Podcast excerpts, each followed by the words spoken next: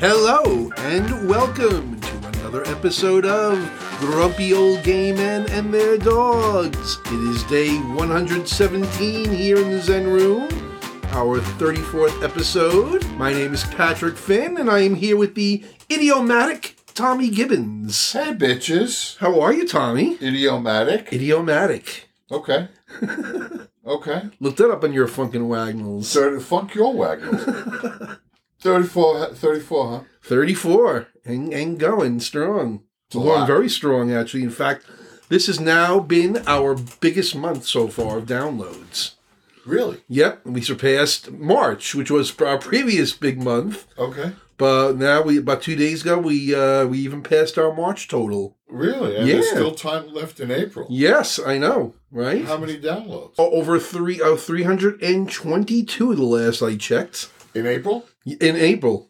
The- Okay. the, the previous high was in March of 250. And it's 300 and... 22. All right. Yeah, so we're going strong. Okay. And I don't know what's going on, but we are really big in Mobile, Alabama. Hey, In fact, Mobile. they're downloading like 10 episodes at a time down Yeah, there. no, because Mobile are my people. Oh, are they? That's right. They're all Matthew McConaughey.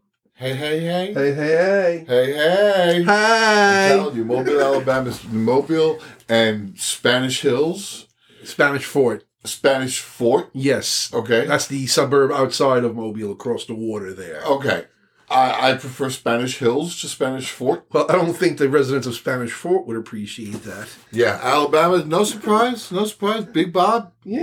coming in. Bebops. So, did you have a good weekend? Yeah, I had a good weekend. I worked. I worked Yes, all weekend. I know. I saw you Every on part of weekend. it on you Came Saturday. to my work. Yes. Yes, I did. We'll be And- talking more about that later, Okay. actually. all right. Good. Yeah, yeah. I, I- we had a quiet weekend otherwise. Well, we planted our rose bush. You planted a rose bush. Yes. And with the other what, seventy-two hours in the weekend. Watched a lot of TV, caught up on stuff. What'd you catch up? What'd you Well, we'll see? talk about that during We Like to Watch. All right, all right. We got I've- plenty okay. of time for all Everything is that. scheduled and Of blocked. course it Uh, is. Of it's- course it is. All right, all right, all right. Mobile, Mobile. Alabama.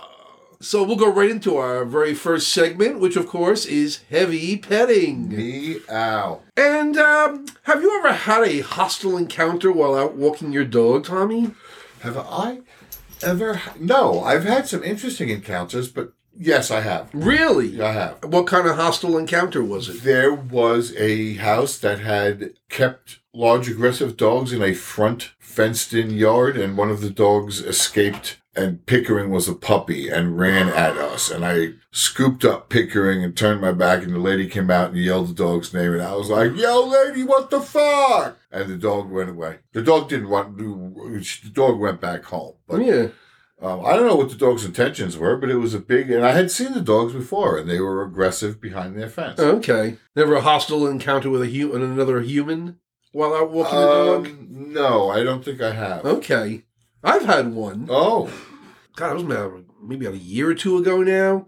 Out walking Abigail, of course, and it was right down the block from here. And she stops on the curb grass in front of someone's home to do her business, you know, she does her little tinkle. And she stops, and we keep on walking. All of a sudden, this white car comes down the street and pulls in the driveway, and the guy hops out of his car. He's like, you know, don't let your dog shit in front of my house. And I'm like, First of all, she didn't. She peed on the curb grass. I said, and if she had pooped, I said, I- I showed him the whole freaking thing of plastic bags that I carry. I was like, and of course, he had to walk over there to see if she had pooped or not. And of course, she hadn't. okay. Well, it makes some people happy to police poop. I guess so, you know? But that was probably the most hostile encounter I've had walking, uh, walking Abigail. Yeah, don't let your dog shit in front of my shitty house. Well, someone in Florida surpasses both of our encounters as far as hostile encounters. This happened in Delreach, Delray Beach, Florida. Fucking Florida, what is going on? What happened was uh, a 64 year old Herbert Merritt was out walking his dog He says on the grass next to the golf course. But I guess there may be, I don't know if that's true, if he was on the golf course or not. Then anyway, 70 year, 74 year old Robert Levine pulled up in his golf course and began having a verbal argument with uh, the man over having his dog on the golf course. He then pulled out his semi automatic weapon and began shooting at Merrick while the guy was running away. He chased the guy around the tree while continuing to shoot. He shot about five rounds, according to witnesses. Then they saw Levine kick the guy in the head. Then he went back to his golf cart, got a club, and began beating the guy with the club while holding the gun in his other hand. Okay. Thankfully, the man survived the ordeal, was transported to the hospital, had non life threatening injuries. Despite the attack, Mr. Levine was arrested for f- attempted first degree murder. any word on the dog? What's no no word on the dog? I'm assuming the dog escaped unscathed. I'm sure that would have made the headline first. Dog shot on golf course. Is that stand your ground? What? It's a, it's a guy on a golf course. Yeah, yeah, I, I understand. I'm just saying. Th- th- Like, There's no stand your Florida. ground applicable there, though. I mean, uh, That's just. it's insane. I mean, I I understand. You know, dogs should not be on golf courses. We know why they shouldn't be on golf courses. We know how much these golf co- uh, clubs spend money on their greens and everything. But for some reason, this guy was on the golf course, and the man could have just asked him nicely, "Can you please get your dog Get your off dog of the golf, course? But no, this man had to go Shooting shooting. and then using a club after Beat kicking the him in man. head. Yes, I'm surprised he uh, survived. So am I, right? Well, he only got shot in the right ankle, thank God. So that's some consolation, I guess. You know. I guess. I, And the man's in I jail. guess. I guess. But I guess it means, you know, I guess when if you're in a hostile encounter with people, be careful what you do. You never know what they have. Well, I don't even look at anybody when they pull up next to me anymore in, ca- in the car. No, I well, I never had that. I've had cars stop and look at us. Like I don't know, like what they're uh, what they're Right. planning. Like, oh, are they going to kidnap the dog or whatever? I don't know Right. what they're planning on doing. But I've never had anyone like come alongside me, anything like that. No, I just mean in general, like when I'm driving, I don't look at the other drivers anymore. Oh, okay. What about when you're out walking? When you run into people on the when you're out walking? Louis is a lunatic. Okay, He goes crazy when he sees other dogs. He's not interested in other dogs. I know that's that's Abigail Take him to too. the dog park. He ignores all the dogs. He makes friends with all the people. He likes to visit the people, but he becomes crazy. He's just got a lot of energy, and, and it's uh, it's uh, yeah. He's he's a lot. Okay, The dog is alive. He's very very good, but he's when when he's confronted with those distractions, he's a lot. Well, word of advice: don't take him to any golf courses. That- that- 'Cause golf people are crazy. did you ever golf? I don't like golf, and that's and that's like anathema for people like me, you know, attorneys. Right. I do not like golf. Miniature golf about as is about as close as you'll ever get me to a golf anything approaching a golf course. I never golfed until I was in South Carolina, and I lived in Myrtle Beach, and Myrtle Beach is lousy with golf courses. yes, it is. It's full of them. I vacationed down there. I They know. had a musicians league, and I was in the show, so they said, "Come play." I said, "I don't, I don't play." They said, "Come play." So I went to play, and I played a couple of times, and there was it was meant it was meant to be lighthearted, okay. uh, except for when you were playing with the one guy for whom no golf ever is It's lighthearted. yeah, golf is a way of life for him. Yeah. Yeah. And I can respect that. You know, I don't want people opening up their candy bars in front of me when I'm watching Aldrin McDonald sing. You know, there's time and place, people, time and place. But they like that. They all like that. Yes, they are. Yes, Uh, they are. But yeah, yeah. I, yeah, golf is not my thing. I don't have the patience. It was fun. It was for nice. the I, I, you know, it's not inclination, too much skill. a thing. It was, it was fun. It was, you know, I've gone twice. They were usually, I think they were during law school. They were law school outings at a golf course, so we were all drinking, of course. yeah, yeah. of course. But I'm, yeah, that's not my sport. No, no, thank Not you. me either. Anyway, we move on now to your favorite segment: Dead today's birthdays. people. You know who's, you know whose birthday was today? Whose birthday was it today? Today was Ella Fitzgerald's birthday. No, that was yesterday, or not? Gee, that was uh, two days ago. No. Yeah, the No. twenty fifth or twenty sixth. It was. What day is it? It's Because I been- posted today's the twenty seventh. Isn't it 107? It's no, she's not born on the 27th. I posted it on our Facebook page for Grumpy Old Gay Men, and no, she's not. Her birthday is not today. Sorry. It is the birthday of Kate Pearson from the B 52s. Well, that's fun. Yes, it is. And did Okay. you hear? And they're going on a farewell tour. Really? Yes. They ain't farewelled yet? Nope, not yet. They're doing two nights on, at the Beacon Theater in Manhattan. Okay. I'm sure tickets are going to be outrageous, and I'll Oh, never God. get to see them again. Yeah, no, that'd be I saw them about two or three years ago at the Paramount Theater in Huntington. It was great to see them. It Yeah. really was. That was the last. Time, that was the last time all four members were playing. and they will all four be playing. No, at the this Beacon? on the tour it looks like only the three of them, the three singers. All right. The fourth, uh, Keith Strickland, uh, looks like he's sitting out. Okay. Yeah, so that's that was some good news. That'll be fun. But anyway, on to today's birthdays, On to today's birthday. and of course for this Not whole Ella Fitzgerald. not Ella Fitzgerald, but for this whole month of April, we have been observing Jazz Appreciation Month. Yeah, And I realize that. been noting uh, various musicians and singers' birthdays every day. Yeah, I realize that. And today was no different, of course. Today's birthday, and this one's living. Born today, 1959. You're going to lead off with a living? a living. Can Uh, you, believe can't it? go back once you go I living. well, unfortunately, I'm going to be going back because yeah, the rest of them are dead. But this one's living. His name is Scott Robinson. He was born in New Jersey, the son of a piano teacher and a book editor. He has received four fellowships from the NEA. He was named a jazz ambassador by the State Department in 2001, funding a tour of West Africa in which he played the early music of Louis Armstrong. oh, dear. How'd they like it? I guess it was a big hit. Was it? Yeah. He has appeared on over 275 albums to date. He plays saxophone, clarinet, trumpet, cornet, guitar, flute, French horn, flugelhorn, double bass, and in addition, a variety of saxes and clarinets. He's also known for playing more obscure instruments such as the theremin. You've heard of the Yeah, theremin. yeah, yeah. The sarusophone, it's a 19th century wind instrument. Okay. The ophiclade, which is a brass instrument similar to a tuba. The ektara, which is a South Asian one stringed instrument. The euphonium, which is a 19th century brass instrument. One string? One string instrument, yes, that's the ektara. And then lastly, he plays the waterphone. How do you tune the one string? I, I don't know. you have to ask a South Asian musician who might know. What's a waterphone? A water phone is very interesting. I, I looked it up. It- there's this bowl that they call a resonator. And then there are like these metal strips to this that come that are attached to it and they are joined to another end here. And then you can add water to the bowl. And then you play a bow over the metal strips and the sound that comes out. Okay. That's the water phone. It sounds like stone people trying to fool around with shit and discovering something. That's probably what most instruments are, anyway. Yeah, all the wind instruments, not all the wind instruments, all the uh, reed instruments, Yeah, he plays a and lot. the guitar. He also plays a vintage contrabass saxophone And that the is Canada so double that bass. is so rare that only twenty in playable condition are known to exist, and he has one of them. It's, it's huge. It's like five feet tall. Well, he should Listen. have one of them if he knows how to play it. of course. Well, he probably knows how to play it because he has one of them. Would you like to hear some music by him? Sure, is that him? That's him right there. What is this? Do This is from his last album called Tenor War. He's what playing tenor play- sax. He's playing here. tenor sax. Lovely. Right? How old is he? He is, I believe, sixty-three today. Wow. Yep.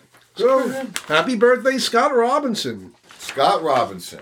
We now move on to the dead people portion of today's birthdays. Here we go. And once again, we have a U.S. president's birthday. Grant. Holy shit! He's buried in Grant's tomb in uptown Manhattan. You He's nailed it on the president- head. The only president buried in New York. How did you know it was Grant's birthday today? I know things. How did you learn of it today? I that don't- you knew this off the top of How your did I head. learn of it? I don't. I. Uh, it's, uh, today's Grant's birthday. It's day one hundred seven, of course. Everybody knows that. 117. One seventeen. Anyway, So give us the bio. Ulysses S. Grant, born today, 1822 in Ohio, the son of a tanner. He was noted for his exceptional ability with horses. He graduated from West Point in 1843 and served with distinction in the Mexican American War Where was he born? in Ohio. Ohio.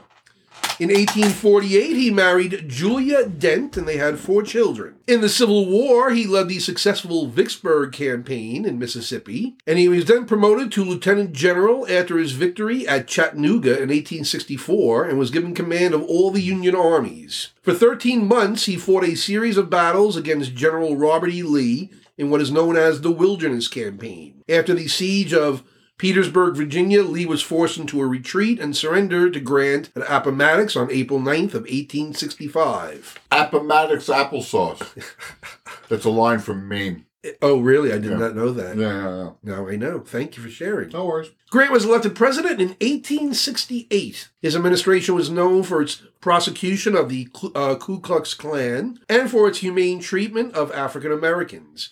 He appointed African Americans and Jewish Americans to prominent federal offices. In 1871, he created the Civil Service Commission. He also created the Justice Department and worked with radical Republicans to protect African Americans during Reconstruction. He also presided over numerous corruption scandals in his administration. Here we go. This is the good stuff. Yeah, one of which almost sent the U.S. into a depression if not for Grant acting quickly, and another one that implicated his brother. However, he also had to preside then over the Panic of 1873, which led to an economic depression until 1877. Oh, damn. He also became known for he created the Board of Indian Commissioners to reform Native American policy and to give federal, federal assistance to Native Americans.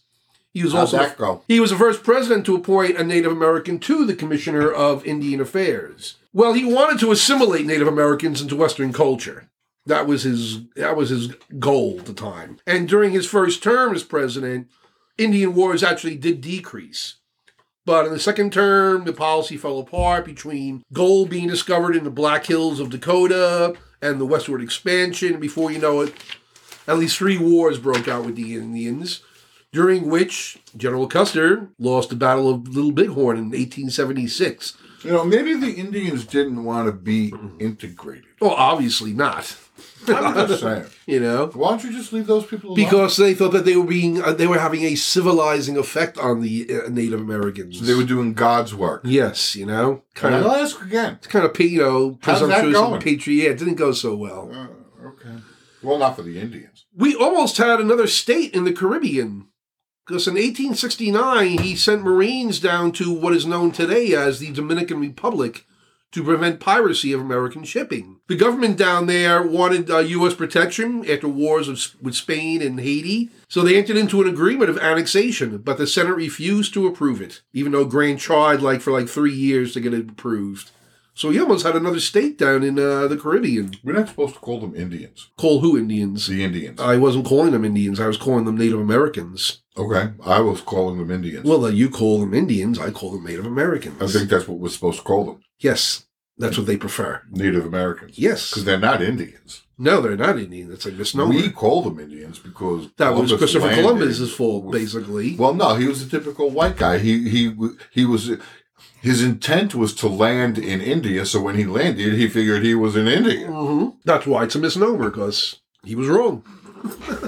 Well, But anyway, in 1877, well, 1876 election, Grant uh, decided not to run after two terms, and he actually facilitated the compromise on the election of 1876 because of the whole constitutional crisis. That was the election with Ruther, uh, Rutherford Hayes, who got elected after a somewhat corrupt deal in Congress. yeah, I remember. So from 1877 to 1879, he became the first former president to take a world tour, meeting with Queen Victoria and other heads of state. Oh, cool. But in 1880, he decided to run for president again, but the Republican nomination went with James Garfield instead, who won, but then was assassinated shortly thereafter. Yeah, he was three months, right? Yep. After some suffering some financial setbacks and discovering that he had throat cancer, he wrote his memoirs, which were published in 1885 by Mark Twain. It's Huh. considered one of the most significant works of American nonfiction. Upon What's it his called? what's that? What's it called? I don't know the title of it. upon his death in 1885, his body traveled from his home to West Point and then to New York City. A quarter of a million people viewed his body before the funeral, and one and a half million people attended the funeral. Wow. Tens of thousands of Civil War Union veterans marched with the casket, and his pallbearers consisted of two former Union and two f- former Confederate generals. And of course, he is famously buried at the ri- at Riverside Park here in- Riverside in Park, Manhattan I love it up there. known as Grant's Tomb, and the old joke, who's buried in Grant's Tomb? George Washington. Yes. but yeah, actually, that's, that is gorgeous up there, It's beautiful. right? It's a gorgeous spot. Really Yeah, did a it beautiful really job is. there. It's really, it's very impressive. The church is beautiful. The whole neighborhood is beautiful. Right? Yeah, that whole upper s- uh, upper west side there. So, happy birthday there, Ulysses S. Grant. Thank you for your service, sir. yeah. He had slaves, you know. Grant didn't have slaves. Yeah, he did. No, he didn't. Before the emancipation, Grant had slaves. Grant's family had slaves. Grant did not have slaves. Let's just continue. I'll even look that up. I don't know where you got that information. Ulysses S. Grant did Ulysses. not have grants. Did not have That's a slaves. religious reference, right? Ulysses? Ulysses S. Grant in Ohio. Or, No, his family did not own slaves. not what I heard. No, there's nothing here indicating that his family owned slaves or that he owned slaves. What, that Wikipedia? Yes, it is. I'll even ask the question on Google. Did Ulysses Grant own slaves? Oh, shit. Ulysses Grant was the last president to have owned a slave at some point in his life. Mm-hmm. Where the hell did you ever learn that? I've never, ever heard that before. No. Uh, I- In 1859, Grant either bought or was given 35 year old William Jones, who was in grand service until he freed him before the start of the war. Wow, that's a first. I never knew that. Shit. There it is. Wow, you learn something new every day. That's what happens. Damn. Wow. Yeah. Holy shit. Yeah, yeah, yeah. That's eye opening. Damn. Damn!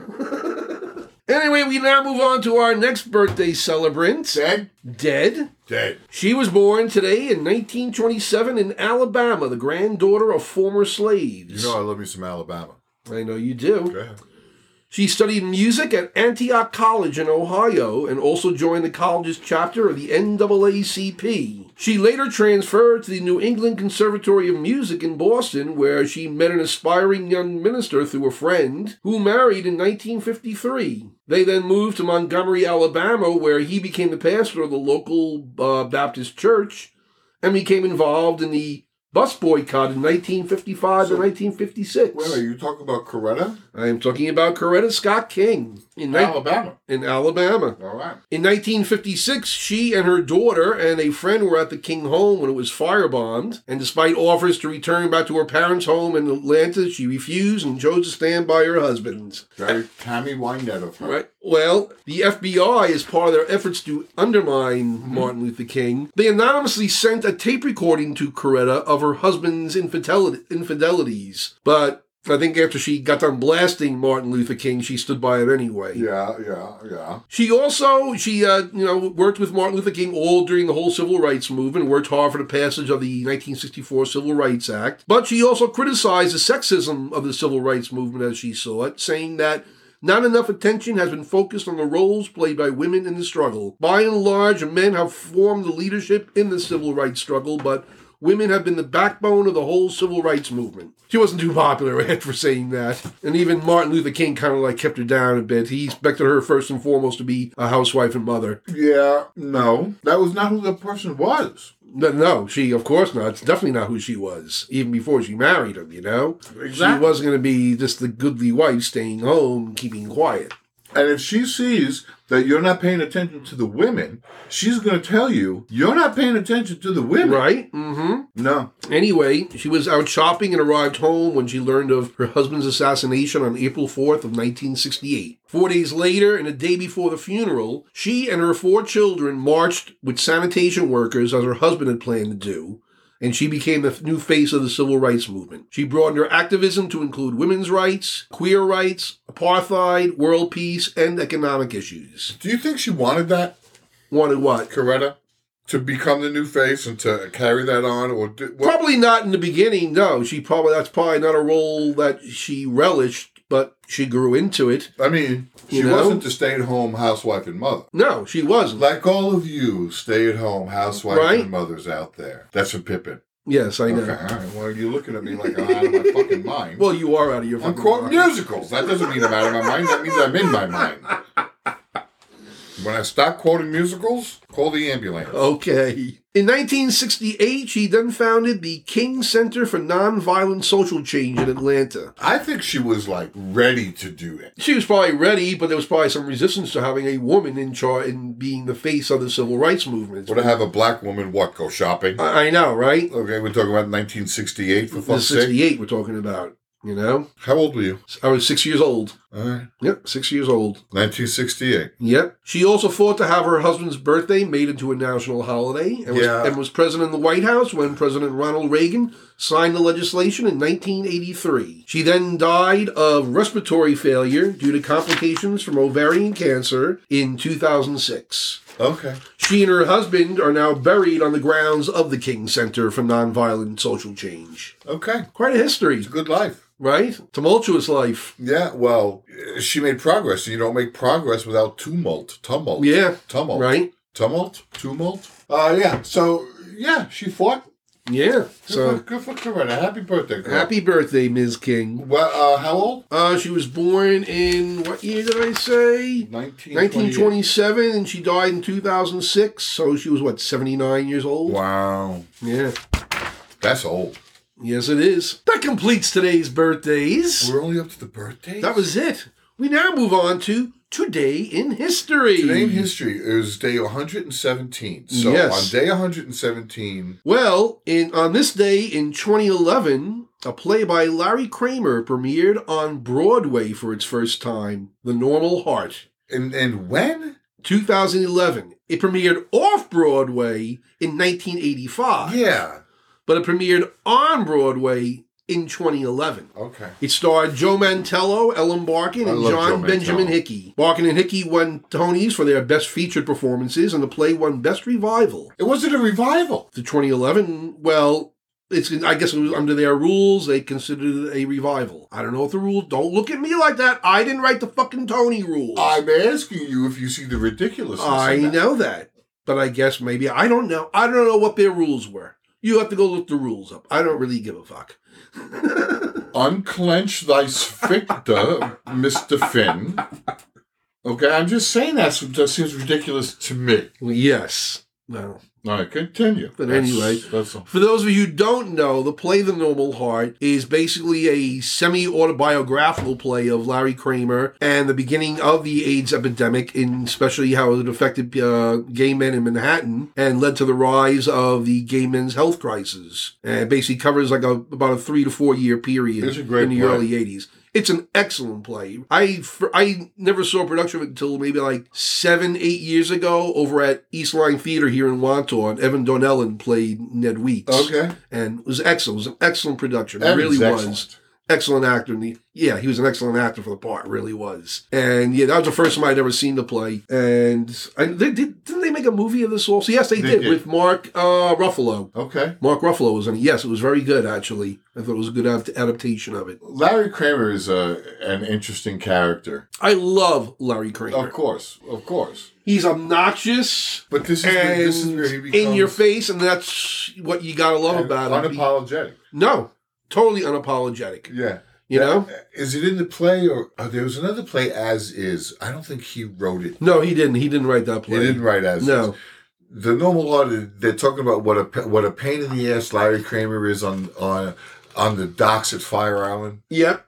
Yep. Because he'd be out there trying to raise money Yeah, uh, annoying for gay people men's about health this crisis thing that And nobody no- heard about. and no one wanted to do anything. No one cared. and there was this thing about I'm sorry about uh, they in order for the gay men's health crisis to send mailings being a not for profit they had to put their name and address am I knocking shit over No, no, no. I just had to get something for a second. they had to put their address on the envelope and that uh, in a meeting there would be objections about people in the closet Okay. getting something getting mail from something called the gay man's health crisis the gay man's health crisis then ga- ga- uh, um, larry was like the character who was supposed to be larry Okay. I'm sorry about those guys on Long Island who are still in the closet to their families, but this and he um, he was just so offensively right. Yeah.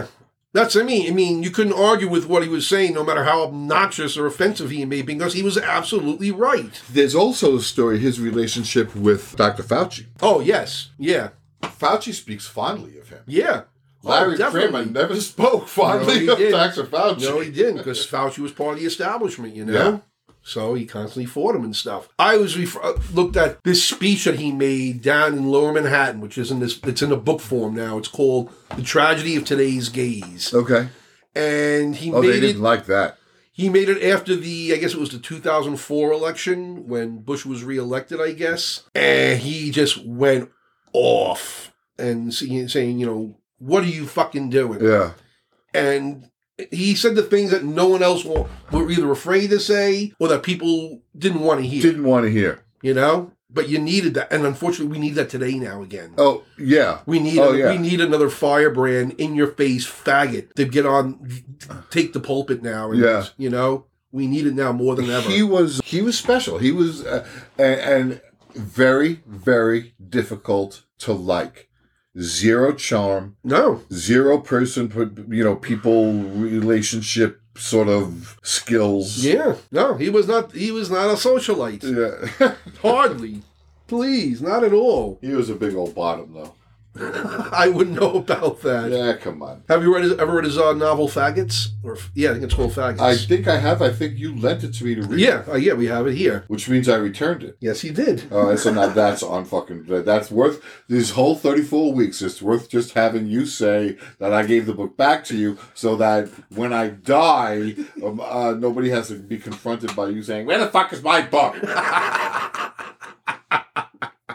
we now move on to our next segment. What day is it? One hundred and seventeen. Yes. One hundred and seventeen is the national day of It is National Babe Ruth Day. why? Why? Because back in 1946, Ruth had been diagnosed with cancer. Oh dear, Yeah. So the following year, uh, the commissioner of baseball designated April, baseball. Thank you. I was Yep. hoping you would say Yes. Go ahead, baseball. designated April 27th. The, he- the commissioner of baseball designated that day as Babe Ruth Day, and they held uh, observances at various stadiums throughout the country. But of course, the biggest one was at Yankee, Yankee Stadium, Stadium. Uh, and he appeared there before a crowd of like 60,000 people. How old was he then? Well, he died. He died two years. He was about 51. He died two years later in 48 at the age of 53. It is fucked up to know that I right now am older than Babe Ruth was. Right? And I just would like to offer the universe a giant go fuck yourself. so so so so when did the rest of the country or the rest of the world adopt day 117 as Babe Ruth Day? I don't know. I don't know if it's just observed in Major League Baseball. Okay, okay. Which would make sense. Yes, of course it would make sense. But if, I think we probably have listeners out there saying, "Who's Babe Ruth and why is he important and why are we talking Yeah, about?" we don't address baseball?" those people. Well, we're going to address them a bit anyway because I'm sure Send there are me- some. I I'm want- sure there's some people who are genuinely curious, maybe as to who Babe Ruth was. I want I before we answer anybody under 30 years old, I want a written essay on Larry Kramer emailed to Tommy Gibbons at gay men in their yeah. oh Shut up. Anyway, he was born George Herman Ruth Jr. in 1895. He spent 22 seasons in Major League Baseball from 1914 to 1935. He started out as a left-handed pitcher for the Boston Red Sox. was he playing when Jackie Robinson did his thing? no, that was, he was before Jockey Robinson. Jockey Robinson was 1930 later. Well, Jackie Rob- 1914 and 1935. J- Ro- Jockey Robinson was after that. Okay. But with the Red Sox, he helped them win three World Series championships. He was a pitcher there originally, but then he uh, eventually uh, was moved to the outfield. He was then sold to the Yankees in 1919 after setting the then record 29 home runs in a single season with the Red Sox.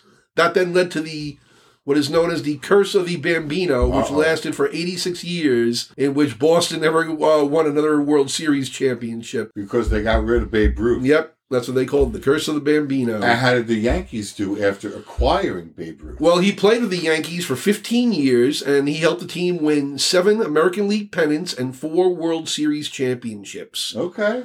In 1927, he scored a record setting 60 home runs in a single season. Okay, now hold on. In my life, hmm between 20 and 30 years ago there's this thing about the 60 and there's this guy who's who who's a current baseball player who's about to break the 60 Okay, well, it's already been broken. Roger Maris broke uh, the single season home run record in 1961 when he had 61 uh, okay uh, home, home runs. do in a you have single more season. information on this comp- on this actual title because Roger Maris was to me the name that had to be beat. There was somebody who was going to beat Roger Maris's. Uh, he's already been beaten. Yeah, yeah, yeah. But at the time, what I'm saying is, I remember this happening in the culture.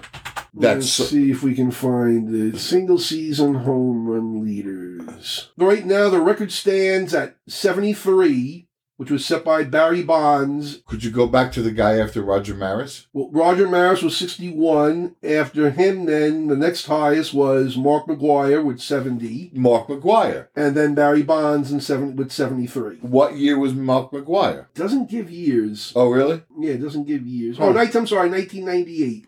1998. And Hmm. Okay. Barry Bonds was 2001. All right. So yeah, that was about 20 years ago. Okay. Uh, so I was right. I was Okay. vague, but I was right. Anyway, in 1935, he joined the Boston Braves when they were when Boston had Braves, believing he would eventually be be, be made manager. But that never happened, and his playing was substandard, so he decided to retire. And then in 1936, he was among the first five players inducted into the Baseball Hall of Fame. Yeah. Okay. He held the career home run record of 714 home runs until Hank Aaron broke that record in 1974. That bitch. Oh, please, I remember there was a lot of controversy about him getting in all the threats and everything that happened that he got. Well, yeah, he was black. Well, exactly. A black man was going to break, break, you know, break the record. Oh my God, Bambino's record. Jesus! Oh my God, what a horror! Please, All right. just ridiculous. So where did he end his career in, in Boston? Well, he said, yeah, he ended it in Boston, but he, he played there a short time and then he retired. All right. But I said he's best known as a, you know, as a Yankee first and foremost. So yes, happy Babe Ruth Day. Babe Ruth Day. We now turn to our next segment, which That's is it? that's all we have for today. For there wasn't a lot of days or anything that happened. Yeah, what what day today is? No, that's it. Really? It's not like National Button Day? It's they had stupid ones. I just ones I was not really interested in. I love those. There was Those like- are the fun ones. There was like National Telestory Day. Oh, I hate that. Yeah, thank you. Yeah, that's why. yeah, I didn't know, but bring that. you know, but uh, things like National Zipper Day. Okay, I'll remember that for future reference. Then Come on, you s- you know, I'll see what I can do next time. But we now move on to our next. this, seg- that could be the segment that really takes off. what day is it? Yeah. Okay. We now try again to move on to our next segment. Turn your head and cough. and this is a- just a brief news uh, item here today. Dr. Fauci, speak of the devil, came out today and said that we are in a different phase of the pandemic, but that it is definitely not over. Right now, two thirds of the country is vaccinated, with nearly half of those having gotten the booster shot. Unfortunately, vaccine vaccination rates around the world are much lower. Yeah. I'm still wearing a mask. You know, I know like, uh, this weekend, like I said, we were at the theater this weekend, and I wore a mask the whole time I was inside the building. Yeah, you look great. I don't care about it, what it looked like, but Well, I'm saying. I think that- Stephen and I and John were we like the few who were wearing masks, and eventually I think they took theirs off by the end Mm-hmm. Did of the anybody night. laugh at you? No, Did anybody point and stare? not that I'm aware of. Did any little children cry and go held their mother's hand? No, no, nothing happened. It was quite all right. I was not a social outcast because I was wear, wearing a mask. well, not because you were wearing a mask. Well, no, I'm an outcast for other a reasons. whole bunch of But yeah, but uh, sorry, I'm in a high risk category. I'm going to keep wearing a mask when I'm going into buildings with a lot of people in them. You know, I, Let's I do it. you know, I haven't been in a crowded theater, you know, like a Broadway theater or movie theater. oh, neither have I. I I've been in the, these local theaters. I've been the ex- and not in supermarkets. I've been the extent of my exposure to mass groups of people. Really, Oh no, I, I, I have to deal with people day to day. Like in my job over the weekend, I have Mhm. I deal with a couple hundred people face to face. okay, But I don't I, I don't wear a mask. I have faith in the vaccinations. I have faith in the boosters. I have to get my second booster. yeah. So I, so I we have to get ours as well. I think the fact that I'm not rushing out and like planning it sort of No, we like we're like this. We can, we're we're procrastinating about it. You know, R- right where it's not because we have to go online and we have to schedule it, and unfortunately, there's two of us and we can't schedule at the same time. It's A- and, just ridiculous. You know, unfortunately, there's a two you go fuck yourself. But I'm saying that it's become so part of the day. We had this discussion before because I want to use the same thing about you getting your oil change. While I'm getting my oil change, I go across the street, get the vaccine, and come back and my my oil. You know what I mean? I And know. It's just becoming that that rote. it should be. I I mean, we tried to do we we went- we went to the CVS where we were supposed to get, and we're like, sorry, you can't do a walk-in. We're like, why not? There's no line here. There's no Yeah, one yeah, here. yeah, yeah, yeah. Why can't we do a walk-in? It's like we have our cards with us. What more do you need? I don't have any of my cards. I hope that the next time when I finally do go and get my second booster, that they will give me proof of vaccination. You don't have your card. No, Louis ate it. From the original, from the original one, you know, when you went to Suffolk Community Maybe you College. should look into getting into replacement. well, that's what I just said. That when Okay. I go get my booster, I hope that they'll be able to give me. Do you have any other record or proof of your prior vaccinations? I have pictures of everything. Okay, well, as long as you, well, hopefully that should be enough. There was there was this New York State thing that only lasted for some amount. It was like like they they bumbled that yeah, for true and real. we're no kidding. So uh, yeah, I have no proof of my vaccinations. Okay, Louis does. I bet he does. He had proof of his vaccinations. of course. And proof of my vaccinations. Well, did you eat his proof of vaccinations? I did not. First So of you, all, you could return the favor. it's supposed to hang on his collar, Okay. and um, that makes noise. So that's a no. Uh, okay. No noise. on No the collar, noise. huh? No noise from the collar. No, no, no, no.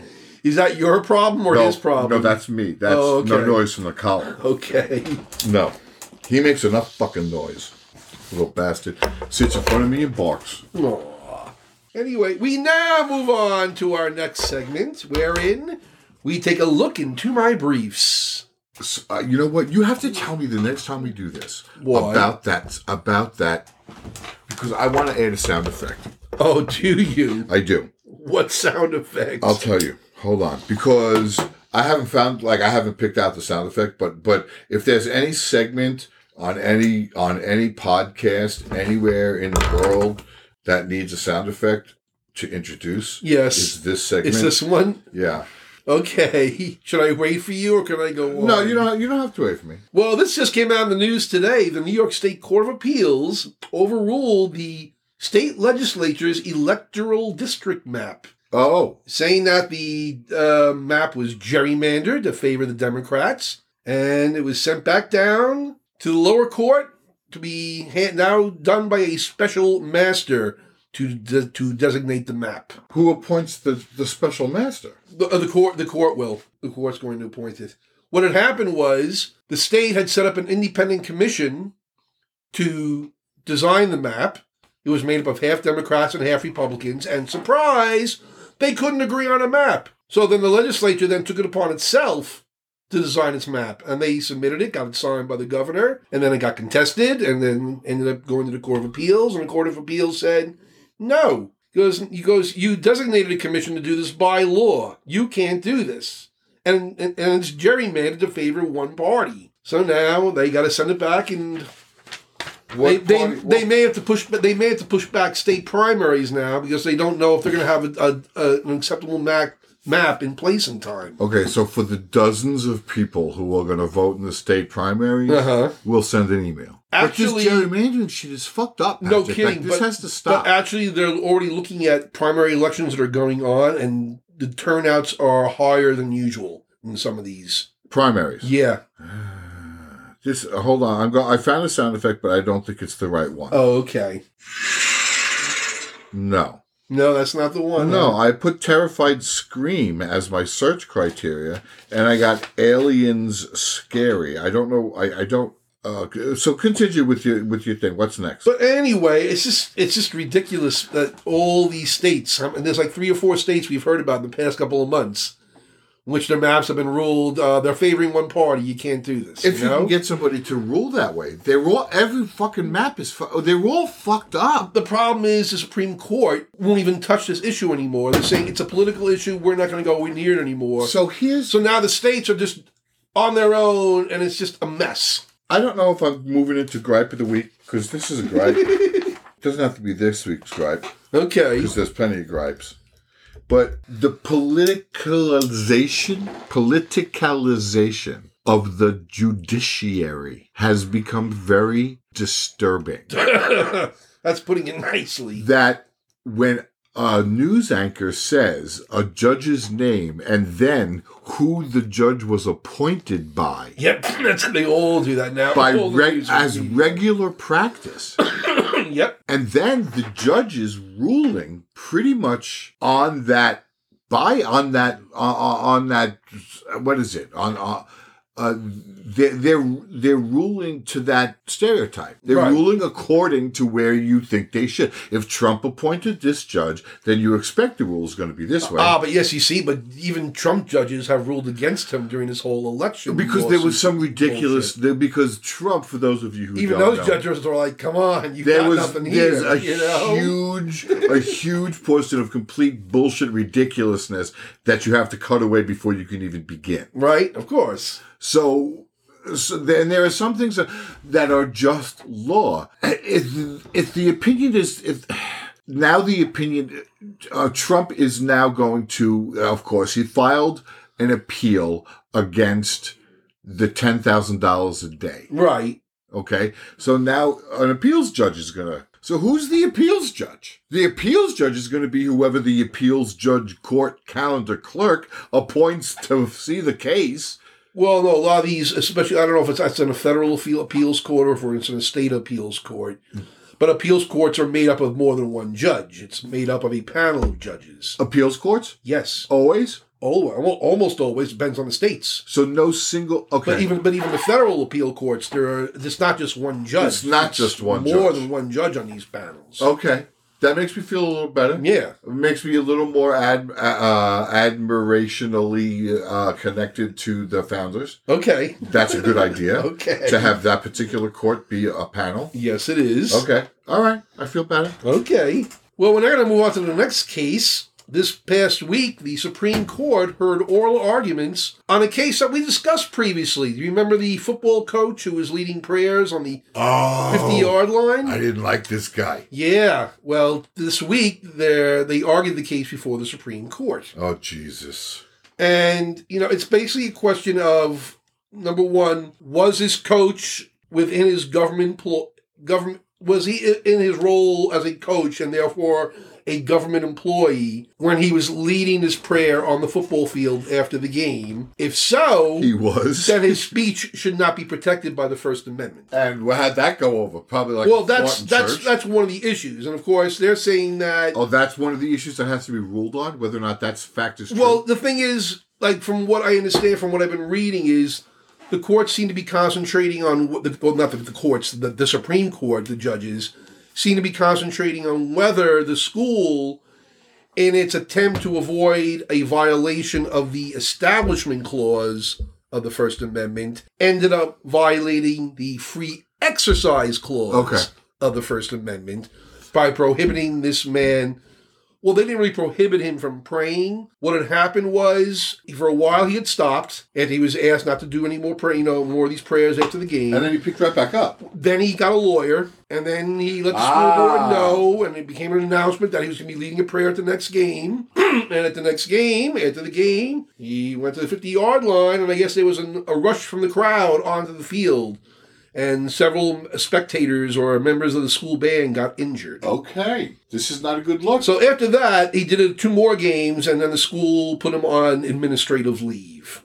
Okay, and as, and so did he sue? So the then he sued the school, saying that they violated his First Amendment right. His First Amendment rights. Yes, While he was employed by the school, yes, so he didn't do this on Saturday and Sunday. right. Well, this, there's the old adage that a person's a teacher's supreme a s- three- teacher's rights, including the right to pray or whatever, the right of free speech, does not stop at the schoolhouse door. Fine. You know. He can pray in school. But he's still in his official capacity here as a coach. yes. More importantly, what the judges also seem to be neglecting or ignoring at this point is what the effect this had on members of the football team. Because what had happened was members of the team. Well, the band who got hurt. Well, that's besides, that's later on. But the members of the team were complaining to their parents that they felt pressured to join in these prayers after the game.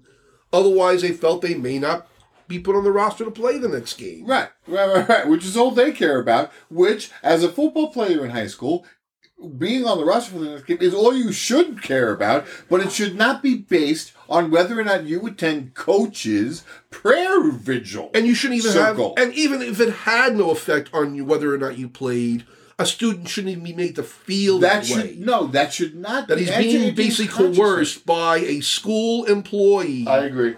to f- be in this prayer. I agree. But unfortunately, it seems that they think that they're going to be that the, the court's going to rule in this man's favor. I, I agree. They're absolutely going to Rule in his favor. And it's, it's just going to blow the doors open then on school prayer and prayer in public and government buildings. It's going to open a whole can of worms. it's bad. yeah, it's not going to be good. No, a- and it's going to get worse. And we keep going back. to I this. wonder if they would have done the same thing if this coach was Muslim Now this is what I'm and saying. he put out his prayer blanket mats. on the field and started praying to Allah facing Mecca. At Here's the end what I'm of the saying. Day. Would they have reacted the same if you way? are a Muslim teacher in a elementary school in Apple fuck Indiana, okay, Apple fuck, I don't think I've seen that on the map. I- you have to look it up. It's right by Illinois. Okay. Apple fuck Indiana. You're you're a third grade teacher, male in uh, uh, in the elementary school. Yes. male third grade teacher in the elementary school. You are Muslim. You are to pray five times a day. Okay, is the school obligated to give you the time to separate yourself from your job so that you can pray? I would think yes. I would think yes. So they had too, to pro- provide some reasonable accommodation. for him to be able to go pray his five times a day. Okay, how many of those five times happened during eight to three o'clock? I have no idea. I don't know. Okay, probably w- at least one. At least one, maybe At two, least one, you know? yeah. maybe two, because that's a that's a long break of time. So so do is he taking the class with him? Is he making them all face Mecca? Is he ta- what that Well, they're that would likely- they would lose their fucking shit over that. Well, I was thinking at one point they the school even tried to accommodate this coach, and they said, "Listen, you can do this in the locker room or in the press box afterwards, but you can't do it on the field out in public where it's going to look like it's a part of the event. It's part of the game." Uh, yeah, no, he should do it in his backyard. But- Uh, yeah, no, it's fucked up, Patrick. Yeah. it's fucked up. So they're expecting a decision on this sometime in June or It's not going July. to go well. No, gonna it's go- not. It's going to go for him. He's going to be vindicated. And uh, it's another step in the wrong direction. Yes, it is. Cha cha cha. We now move on to the lighter side of the law. The lighter. Oh, because law does provide such shits and giggles. Yes. Well, in Oklahoma, a lawmaker was uh, named Sean Roberts is running for Oklahoma Labor Commissioner. He's a- Okay. he right now is a state representative, but he's term limited, so now he's running for this other spot. All right, all right, all right. Gotta keep your name up there. You're gonna be governor one day, this guy. Well, it seems that under Oklahoma election laws, they allow a candidate to use a nickname if it's a, if it's a name that he's generally known by. I could be Tommy. You could be Tommy Gibbons Instead on, of on the Thomas. ballot. Yep. Okay. Well, he wanted to be listed on the ballot as the Patriot. Oh God. he is gonna be governor one day. But they, they- he was turned down. They pointed out that um, he's appeared on the ballot in seven elections before this as either Sean Roberts or Kevin Sean Roberts, and therefore the Patriot is not a known or recognized nickname. Could you imagine? I'm trying to picture myself in a voting booth and seeing the Patriot Republican. Yeah, well, of course, of course, he's a Republican, right? I, I had to look up just to make sure to verify. it. I was like, this guy has to be Republican, and I looked it up. Sure enough, he was. To me, the Patriot has a cape. he's he's Captain America on steroids. Like, Right. Captain America Captain not Captain America. Captain America is he's he's like he's like Captain Jesus. But he wears a tri-corner hat because you know the founders. Yeah, the fact. yeah. Who would be so repulsed by everything that this guy stands for. Oh Right. my god. It's just it's that little bit of remove that ev- oh, that little bit of remove from themselves that everybody needs Yep. to look at yourself and say, how do I look to other people? Right. Not that you should dictate your life on that. No, of course not. But I, I you know, I'm in getting older. I don't appear to other people as I appear to myself. Okay. Okay. So in many ways I've had to deal with and anybody who knows me will tell you I never gave a shit about what anybody said, but how do I appear from like last night I sp- last night I spent my night in, in a room with 20 20 year olds. Now I'm here with you. Right. who is the combined age of 20 20 year olds Thank you. so so like uh, how does each how do you and without that remove you run the risk of being a complete dick yes. i'm sorry stephen i didn't get a chance to stop Oh, and we've been dessert. interrupted with cookies. i'm thanks to sorry my husband. i'm sorry but you, you always have cookies i know you always have cookies These look Just delicious. for cookies. you did not you liar He did. He Just went out for about cookies. We didn't have cookies in the house. Yeah. you did not go out tonight special for cookies Yes, he did. Special for cookies. He went to I just Target. had to spend $114 other than cookies, but oh shit i, I would i would have asked you to pick up my allergy medication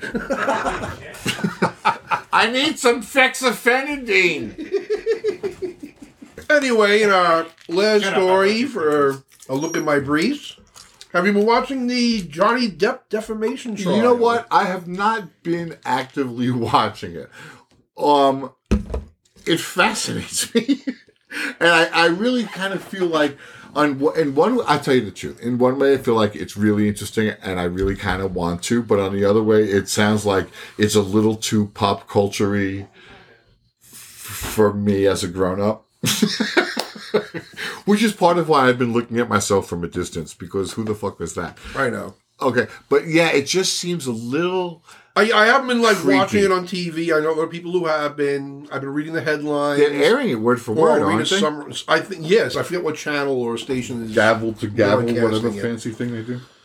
But from the clips that I've seen, from what I've read and everything, I have to agree with Howard Stern and say they never should have televised this trial in the first place. Now, background me a little bit. This is a libel case or It's a defamation a case defamation case? that Depp brought against his ex-wife uh, Amber Heard, I think her last name is. yeah.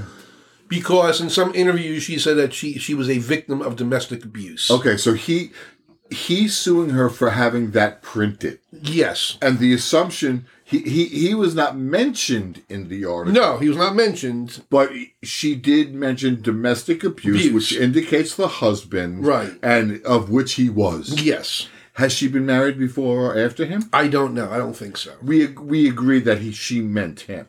Oh yes. Well, that's what that's what he's alleging that it was referring, and that's what because he was recently married to him. I guess when she said this, Now, why had first of all, who the fuck is this woman? I don't. know. I never heard of her before until all of this. Has, now, has I think he, I don't know if she was an aspiring actress or has what her he story been married is. before? Uh, I believe so. I don't know. I'm not sure. It's crazy. I don't know who this bitch is. Johnny Depp is this, you know, earthly icon. Right. Um, everybody knows Johnny Depp. Who the fuck is this woman? I I, I wasn't familiar. Uh, That's with what him I'm until saying. I heard all of Okay, is he this. the high school sweet? Is she the high school sweetheart? Is she the the backup, the, the makeup assistant from that one film? I don't know who she. I think she was an actress, and I think they may have met in a film. I don't know. Okay, so so he marries this girl, this nobody, and now she's alleging domestic abuse. Tell me, please, God, Well, no, why it wasn't that his, she alleged that she just said this, so now he's suing her for defamation. Oh. Now the thing is, he previously sued over in England for def- for libel against a British publication for making, I guess, similar statements about him or whatever, and he lost. He lost the case there. okay, But the standard of proof in England for libel is different than the standard of proof here in the United States. well, because in England they don't give a fuck. well, it's it's a lower standard. It's a, yeah. So let me ask you this: What the fuck does his role as Jack Sparrow and whether or not he goes back to play it have anything to do with this case? well, Because it's been days about him being Jack Sparrow. Well, yes, and he supposedly he gave that up. I guess after all of this came out, and especially after he lost the case over in England because of all these allegations, and the court was basically saying, "Well, we find these allegations to be mostly true about you." Now he's admitted that he had a drug problem. He says he doesn't have a drinking problem, and if you when you read, I read all the allegations during the whole British case and everything. And yeah, this he was a this guy's a mess. He's a pure mess. But I think she's a mess also. They're both were like the worst they could have been for each other. All right, I think they both got physical with each other. is she, you know? is he going to win the case? I don't know. I don't think this case is helping either one of their reputations. That's for damn sure. They, like I said, Howard Stern said it best. He's like, "Why the hell did you?" Because she didn't. She didn't want to televise. She objected to it. He didn't, and the judge ruled in his favor on that. And how is he looking? Like an idiot? Yeah, they both look bad. They're both looking bad. It's like yeah, you're like you're, you you- you're divorced. Maybe maybe when you file for divorce, that may have been private, but this is like watching your divorce trial anyway. Oh That's god. what it feels like. Yeah, it's it's it's a. I'm glad I'm not watching it all the time. It's like I got better things to do with my time. I can't imagine something like this ruining the career of Johnny Depp. What I understand as Johnny Depp. Well, he dropped out of the Pirates thing. He dropped no, he, no, not the Pirates thing. He dropped out of the uh, the last Harry Potter movie that just came out, The Secrets of Dumbledore. He dropped out of that. What he does is different from what the industry will accept. I think that the industry and the people will accept more Johnny Depp. Whether or not he wants to, whatever you call it, hide or take the time off to reflect or whatever Johnny Depp decides to take. The point is, he got the offer to do that movie. I don't understand the Disney thing. It is did the way I the way I understand it is that he is asserting that Disney would not hire him again to do a six of six uh, a Jack Sparrow six because of this allegation. Right. And so that has ruined his ability. And so here we are in court today. Mm-hmm. Yep. Then I heard Disney said, no, we offered him the contract. He turned it down. Okay. I don't know if that's true or if that's just the life we have up here in this head. But it, it it's the and so I have not been watching. No, like I said, yeah, it may be titillating. That's really about it. Her career is over. She's done. She's done. Nobody knows who she is. People will still Let's put it this hire way. Johnny Depp. If they can keep on hiring Mel Gibson, they're going to hire Johnny Depp again.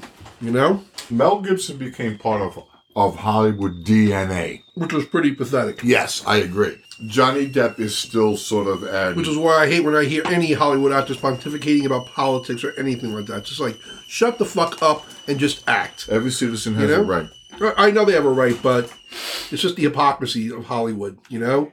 Uh, There are there are hypocrisies to me that are more dangerous. Oh, definitely. Without a doubt. Without a doubt. What's next for us? We now move on to the week in fascism. This is Oh. another place where I have an idea for a really good. Uh, what do I want to say? Sound effect. Oh, okay. You come up with the sound effects. I'm I'm going to gonna play find them. the sound effects. You It may do that. I take- Uh, want you to. It'll be weeks. Okay. Go ahead. Our first story takes us to Missouri, Not Alabama. not Alabama. This week we're going to Missouri. All right. Missouri. A school district in Missouri, the uh, Grain Valley School District, the school board told its high school teachers that they have to remove stickers and cards indicating that they are LGBTQ allies. Okay.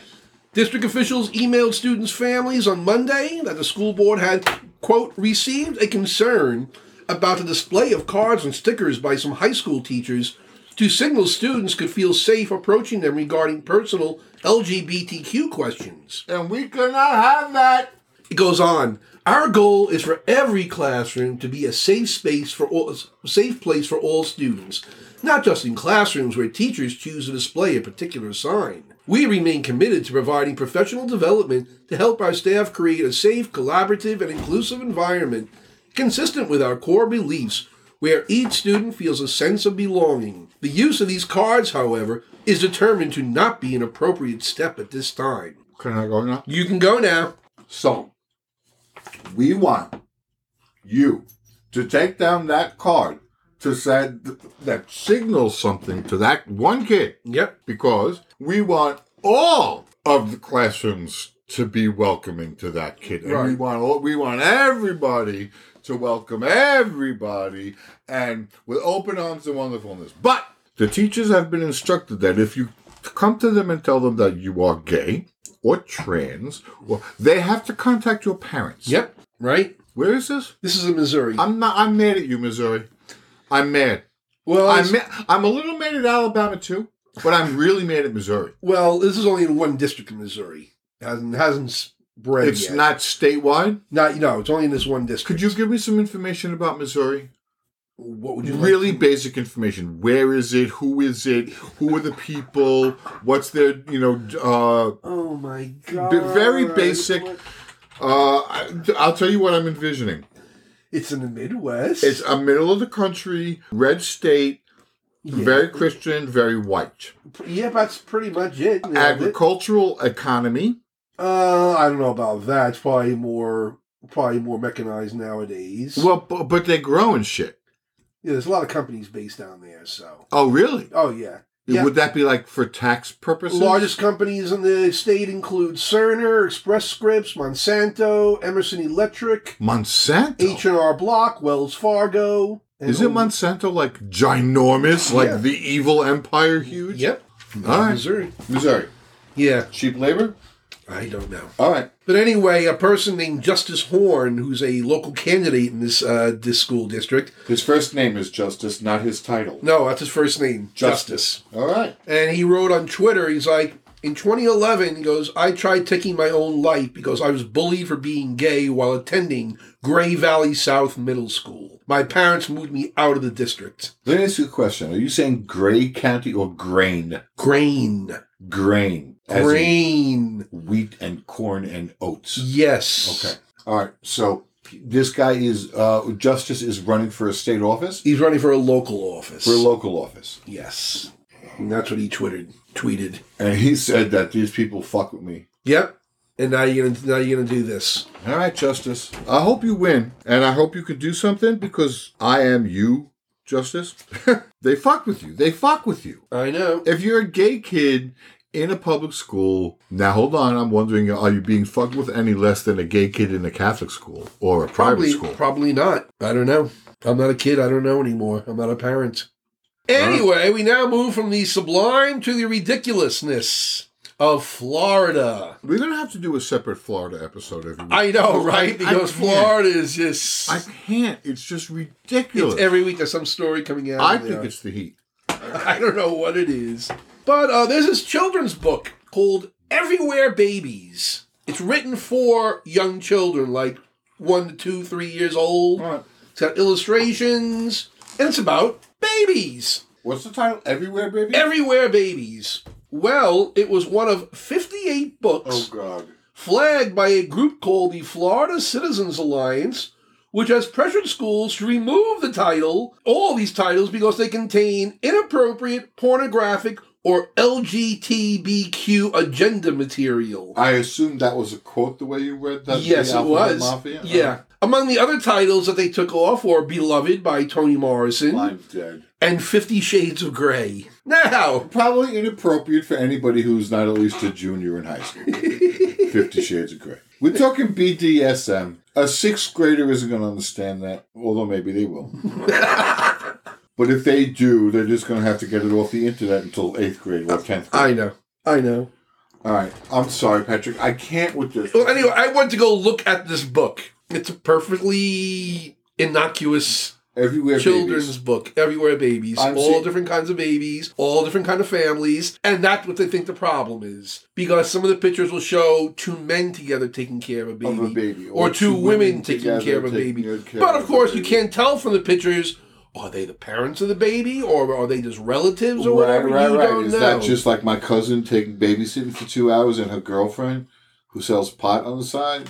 so but they didn't want to take any chances so Were there they babies moved of it- different colors? yeah Was there like an Indian baby? oh yeah they were sari? brown they were yeah all different kinds of babies Okay. but now it's because of the inappropriate The inappropriateness of the possibility of two people of the same gender right raising. that's uh, that's how ridiculous things are getting now Do you know Robert Anthony Jones, Raj? Do you yes know Raj? i do him Do you I follow know him on the social yes i media do things? Okay. I just love everything about that baby. okay I, lo- I love that baby. I love following him and that baby. I love the joy they're taking in that baby. Okay, go ahead. anyway our president finally spoke up on the issue today President Biden? Yes, he was speaking at a ceremony for the 2022 National and State Teachers of the Year Award. Well, he honored the Teacher of the Year, didn't he? So- That's what I just said. I just said he was speaking at a ceremony for the 2022 National and State Teachers of the Year Award. Oh. Try listening. Yeah, no. Anyway, Okay. he said, American teachers have dedicated their lives to teaching our children and lifting them up. We've got to stop making them the target of the culture wars. That's where this is going. Today, there are too many politicians trying to score political points, trying to ban books. Did you ever think when you were teaching you'd be worrying about book burning and banning books all because it doesn't fit someone's political agenda? Book burnings and banning books is really clever alliteration. Yeah. That's my first take on it. That's everything he should say. Yeah, You- Everything you expect him to say. It's all correct and right, I know. which is sad. Yes, it is. But the point being missed is that the opposition. Can we call them the opposition? Because I don't want to degrade them. I don't want to like make them less than. Why? Because I, because I don't think that I call them that- fascists. You can call them the opposition. I'm going to call them the opposition. okay. Some of which are fascists. I'd say most of which are. Okay. The point they're missing is that the point we are missing about the opposition is that they know where to plant the seeds. Of course. They knew to go after the judiciary. Now they got the judiciary. Now they're going after the school districts. And I think the slight bump in the road for them might have been the difference between college and high school. Okay. where there's certain college educations they might could control curriculum Right. but not all and whereas th- to me the public high school curriculum is uh, even if you're a private school a catholic school a jewish school in a state you still have to follow that state's curriculum Right. whereas the pro- harvard don't have to follow shit from massachusetts Of course not. you know what I mean? Oh, well, wherever the fuck Harvard. is. Yeah. Oh, I don't know where the fuck Harvard is. Harvard, Massachusetts. I believe so. Is Off the top of my Yale in head. Massachusetts? I don't Somebody's know. in Jersey. Princeton. Is in Jersey? Oh. Yes. Okay. Rutgers too, I think. Okay. Okay. Whatever. Whatever. Whatever. Jesus you get all Christ. upset. What I'm saying is that those people don't have to pay attention to any state guidelines where a uh, private high school might. Ah, but what these states are going to do is if they're if any of these private universities are relying on state money for anything, Yes. then they're going to say adhere to this or we're going to pull those state funds. Right. Right. Which is dangerous. Yep. Exactly. Exactly. On the other hand, Princeton's got all the fucking money in the world. Give some of that money to Alabama. Anyway, some good news on the anti-fascism front. No way. As you know, there's been a spike in violent crime in many cities across the United States for the past two years, including in the city of Chicago. Chicago's tough. hmm Well, a study performed by University of Chicago researchers found that an outreach program was having success in reducing crime and violence among high risk men who participated in this outreach program. What they did was they tracked 2,500 men from Chicago's most violent neighborhoods, found, and they placed them in this 18 month program called Ready Chicago in which they would undergo uh, job training, education, and they would also get counseling sessions, including what they call cognitive behavioral therapy, which is basically how to like mentally rewire your thought patterns. And they have found that as a result of this program, nearly two thirds of the participants were less likely to be arrested for a shooting or a homicide, and nearly 20% were less likely to be shot or killed themselves. And they said that this was significant considering that a third of the participants had all been shot at least once Oh my before God. enrolling and had an average of 17 arrests on their rap sheet. But after going through this humane course about how to deal, about how things, they their chances for survival and chances for improved. Uh, inc- yes, definitely. Have definitely Well, improved. that's a problem. We Why? can't have those people improving. Well, it looks like they're going to. It looks like Chicago's now looking to expand the project beyond what they've done so far, because I think they only worked in like four neighborhoods. I guess four of the most violent neighborhoods. And also, the head of the program, Ready Chicago, was recently named a senior advisor to the Department of Justice. Really? Yeah. Well, when when you do something that works on that sort of scale, I mean, if you can help Chicago, if you can help hundred people in Chicago, or hundred people in New York, if you can help thousand people in Chicago, or Detroit, or Belter, or you know cities we never talk about, Baltimore, Right. St. Louis, you know. Listen, this could be a model for other cities to Yeah. adapt, you know? Yeah, it- and and what is it? It's treating people like humans. Yeah. This guy needs a little bit of help, so let's help him out. And not only that, they're getting paid to be a part of this project. They get paid like 15 this well, at least one of the it- persons they interviewed, he was getting paid like $15 an hour. Well, that's the conflict. And he said he goes, originally I was doing this for the money. He goes, but That's what. Then I gonna was say. staying because of the counseling sessions and the education. and the That's what I'm. training. That's what I'm saying. Fifteen dollars an hour to pay this guy to come in to talk to this team of people Yeah, who are being paid what pub whatever the public wages, Right. whatever the state wage, the public. Uh, pu- uh, pu- uh, when you serve the public, a mailman is a public servant. Okay, so uh, and actually, this program it's all funded by private donors. no, go fuck yourself. That this doesn't become A model. is is a is a tragedy. They're saying it's just like one of the first like real programs that's sho- showing like actual significant results. Usually they, they would like a lot of these kind of organizations they would say, well, our program's doing this because there's a, the, a decrease in crime, but then Right. a year later there's an increase in crime and you're still doing the same thing. Right. This program is actually showing definitive results. But if it shows it to like just that couple of hundred guys or those fifty guys, yeah, that's fifty guys times how many uh, uh, places all over the country where this could be running times how which equals how many people, Right. And isn't Can you that just, imagine isn't what a that difference worth the would price? Make in communities and neighborhoods I and don't know, cities. Patrick. It's a great idea. It's Nobody should do anything without asking me first. Of course, God forbid we do I'm that. saying I know things. Yes, you do. We now move on to our next segment. We like to watch. Okay, so I haven't been watching much. Okay. But I said to you before about Harvey Firestein's biography. yes. I've been listening. I've like I've given up for the past couple of nights. TikTok. Okay. I I, love TikTok. I love. look at it briefly. I love TikTok. when I have a lull in my work, I look at it. yeah, TikTok is how I go to sleep. Okay. No wonder you have insomnia. I wake up with this loop of some guy going on about whatever he's going on. Anyway, take that. I have given up everything and been listening to just this is my first audiobook. okay. Harvey Fierstein, his biography is called I Was Better Last Night, Yes. which I think is hilarious. Great title. A- and I've read hundreds of biographies. It's my one of my favorite book forms. This is a memoir. This is even my more favorite of book forms. Is it's it's it's Barbara telling me her own story, and here's Harvey telling me his. uh, I want to hear it in Harvey's voice. That, Right. that voice for fuck's sake. So I got it as a audio book, and um, I've been listening to that. That's been mostly what I've been Well, good. spending my my watchable hours on. Well, since we're on the topic of Harvey Fire Scene, we might as well talk about what we saw. the Oh, this play, past the play weekend. this weekend. Yeah. We saw his play Torch Song. Now, interesting because I'm just at the point in the book where he, where Torch Song has been on Broadway. Okay. Uh, what I didn't know. Uh, do you want to explain? The, do you want to explain what the story is? What Torch Song is? Torch Song, it's I, I wouldn't say it's semi it's semi autobiographical. I think it's absolutely a biography, except the last part. Yeah, except for the last part. But it's basically Harvey Fierstein's story as a young man performing in as a drag as a drag performer and basically growing up as a gay man in the city. I guess it was what, the 70s? It was the seventies. Yeah, he was very into the whole downtown theater scene. That's where it all happened. Yes. So he wrote the one play, the act, what became Act One Well, it was originally called Torch Song Trilogy. trilogy. now he's con- uh, condensed it when it was on Broadway and became Torch Song. Because and, and it's still three hours long. Yeah, it and was- at the time it had to be five because there was the extra character who sang torch songs. Yes. Okay. Uh, so though that character doesn't exist anymore, but each each portion of the play, it's funny when he tells the story of why it's a trilogy. He wrote the first one, okay, which is about the two guys meeting.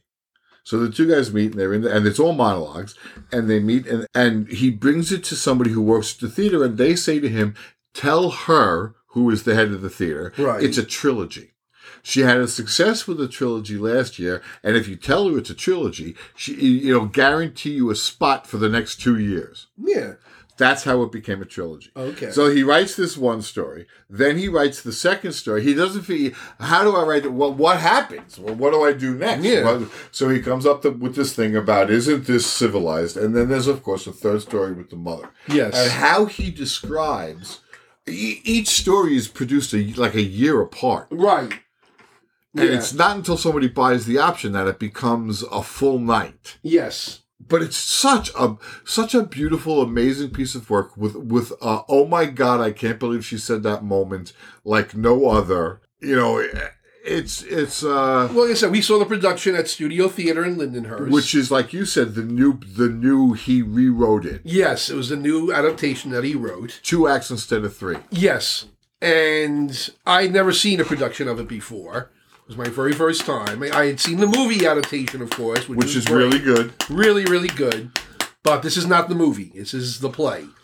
And I was blown away by how good it was. It was good. I was almost afraid it was going to feel dated, but it actually, in today's climate, feels more relevant than ever. Yeah, that's true. Unfortunately, that's true. Especially at one point in, the, I guess, in the third act when they're talking about Arnold raising the son. Yeah, yeah.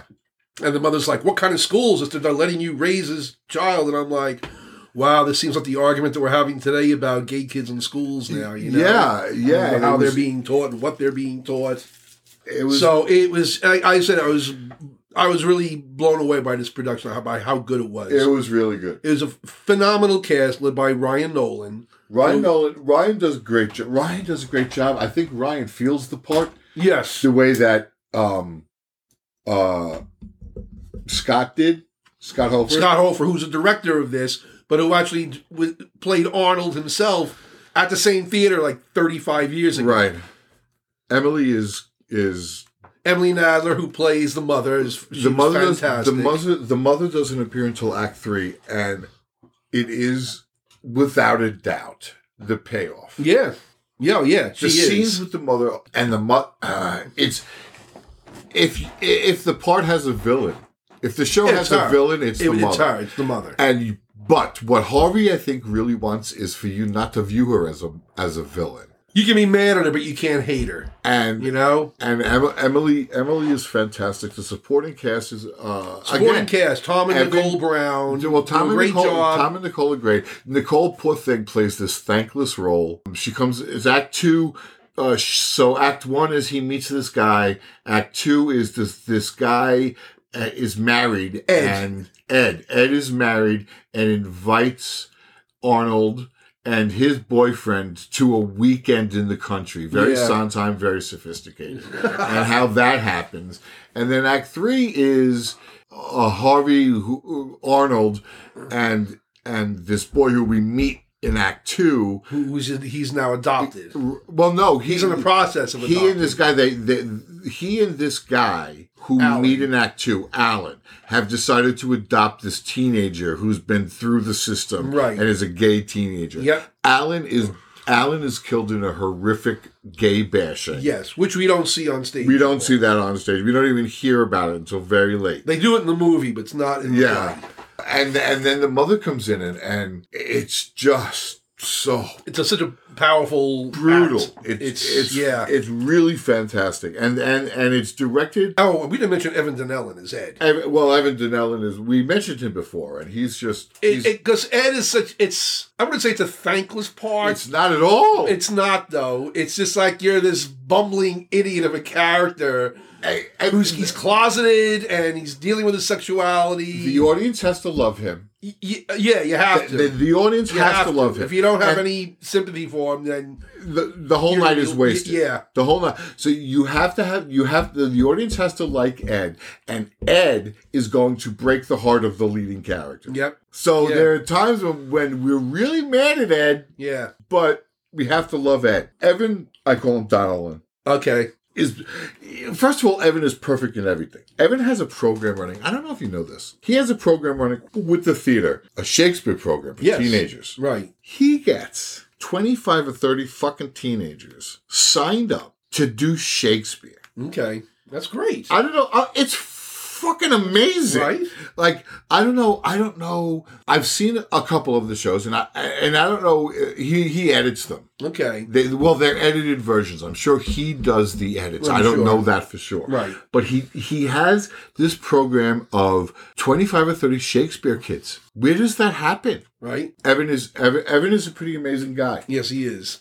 Yes, and he's he is. really good in this. really good in this. He Really is. good. And I guess we haven't really mentioned is Sal Casto, who plays Oh. David, the adopted son. Sal's my heart. I I love, love that kid. Sal. I love that. I had the kid. pleasure of being in a play with him some years ago. We did a Pinter play together. And it's not. This is And this is a cast it full was of people great who seeing we them in know this. and like, and we know them and we like them for a reason. yeah, and that reason is plainly evident in this show. right. That it's it's a really, really, really good show. Yeah, it's definitely. I hope people who, if you li- who live on Long Island, who hear this, you have like two more weeks. I think Two till more May weekends. eighth, till May It's- eighth to go There's, see it. there's another performance tomorrow, which is Thursday, right. and then the weekend, and then another weekend. Yep. And if you can get to- yourself into Lindenhurst and you have any interest in this play or this playwright or these actors or theater in Just to go general, see some good acting. it's good really theater, good. you know? it's really good. And it's you know it's it's a s- it's a tough place to play. It's a small place. and it's a t- and it's a challenging play. Well, Well, I it's- give Scott yeah. a lot of credit for the way he directed Yeah, it. He yeah, did a Scott did a phenomenal good- job. of Scott, it. uh, Scott, And I love that set, that kitchen set. yeah, this- Oh well, my god, that was perfect. That whole New York City set, that was great. That apartment, I I loved feel it. terrible. I can't remember the guy's name. I hope it comes to me. My God, he's so sweet and he's so good, and he decorates the set to within an inch of. Oh, it, perfection. it looked, Uh, he's it's, It looked it, was perfect. gorgeous. It was it it, really did. really was perfect. The bunnies, Yes. Scott Hofer's coffee cup in the refrigerator, which Which Steven saw us. Yeah. Scott said Steven was the only one who saw it is so far. true. yeah, so it's a, it's a it, it, they are our friends, and but we are not blowing smoke up. Asses, no, because I let have me good tell friends you. who have been in bad plays, Oh, and Jesus. I told them as much. You know, This is really good. this is not one of them. This is a, this is like a the perfect cast for this show. it's really it's a really good. really is. I definitely well recommend done. seeing Every it. inch of it is. Uh, yeah, go see it. So, after seeing that, of course, looking for something to watch, we started watching this documentary on Netflix about the John Wayne Gacy tapes. Oh, I've seen that. Oh my god. that's a twisted motherfucker. if ever a man deserved the death penalty, it was this guy. Yeah, we know he was mentally ill, probably, but he was an evil motherfucker. Yeah, he was uh, John Wayne Just Gacy. fucking Yeah, evil. yeah, yeah. And then. All of you serial killer fans out there already know about John Wayne Gacy, I'm sure. Oh yeah, I I don't think we have to explain who he is. yeah, you know? but for those of you who who aren't familiar, fucking Google Web John Wayne Gacy, man, he's fucking creepy. he he's he was an awful, awful human being. Oh, his And, house- and, and hearing the tapes just enhanced that. well, it's him, Hearing him, y y- these are all tape conversations that he had right? with a journalist. It I was think. was right- it a ju- with a journalist or his lawyer. I forget which one it was. While he's in prison. Yeah, and he's basically going over his whole life and discussing the crimes See, this is why we need to keep those guys alive to study them. to talk to them. Well, who, there's that one guy, not Ed Guy, the Ed something or other. This other one, he was, um, I think, like a lovers' lane killer or something like that. And he was like very cooperative with prison authorities Uh-huh. as far as giving them information about Most of them will be. how studying serial killers. But like I said, hearing these tapes of him talking was just what an evil, evil. and then of course we had because the producer of this made an earlier documentary of Ted Bundy and his tape Right. recorded conversations. So we watched that also. I got done watching these and I was like, what I really hate about these guys is that they are so arrogant. Oh God, that's the point. the incredible arrogance. in them. Yes. Yeah. now you're getting it. and but it's almost boring to the to the point. It's like you're just full of shit. Yeah. You have nothing of interest to say to me whatsoever. You're not an interesting person. And yet The you- fact that you killed someone is the only thing that makes you any kind of interest. and at some point they know that. But they They'll never they, admit it. They well they want so badly to be interesting and they want so badly to be seen as superior to. Yeah. And the only way that they can accomplish it is by serial killing. I, it seems I'm no shrink, I'm no specialist, I don't know, but I, I like serial killers. So- And so I, but it all seems that they have this same pathology. is Yeah. that They want the, the, the it's a fame seeking thing. But they don't have any way to get to fame. It's also an arrogance of they're better than. Ted Bundy was them were definitely like that. The Unabomber was like that Oh also. yeah, oh yeah, yeah. Well, he the Unabomber did what he did because of that. I know. Oh, they, yeah, yeah. I love It's that. it was it, it- it's like I, I don't know if I could watch more and more of these shows all the time. Oh, well, so then you're So then, of course, a friend of mine recommends to me this uh, fictional TV show with Gillian Anderson. in which he plays a detective investigating a serial, killer. A serial killer. I'm like, that sounds good. I'm gonna watch that. Serial, serial killers are definitely a niche yeah, yeah, they really are. But because because it gets time because they are, and I think that's maybe part of the appeal is they're so predictable. Once you figure it out, once you get them, it's Yeah. like you can see what they're doing. but listen, the most interesting thing about them is their crimes. Is their crimes right? That's about it. That's true of almost all of them. Yeah. It's crazy. I know it is crazy. It really is. And then we watched finally the season finale of the show I told you about before called Better Things Better thing. on the on FX. yeah, yeah, yeah. I love this show, and it was I love the ending. I'm I'm not sure everyone's gonna like the ending of the show because this past season, Pamela Adlin, she's the creator, director, producer, Okay. star of it, and everything. Never heard of them. And it's all, the whole series. It ran for five seasons. It's all about Five seasons. yeah, it- it's all about this basically working actress and mother of three daughters living in Los Angeles. And there was never what I really liked about the series, and became more evident in this last season. It never really followed like like a plot line through all this through all the episodes and everything. It was more like you caught glimpses of this woman's life with her kids or working or whatever throughout the episodes. It didn't all right, really so- follow a storyline. Okay.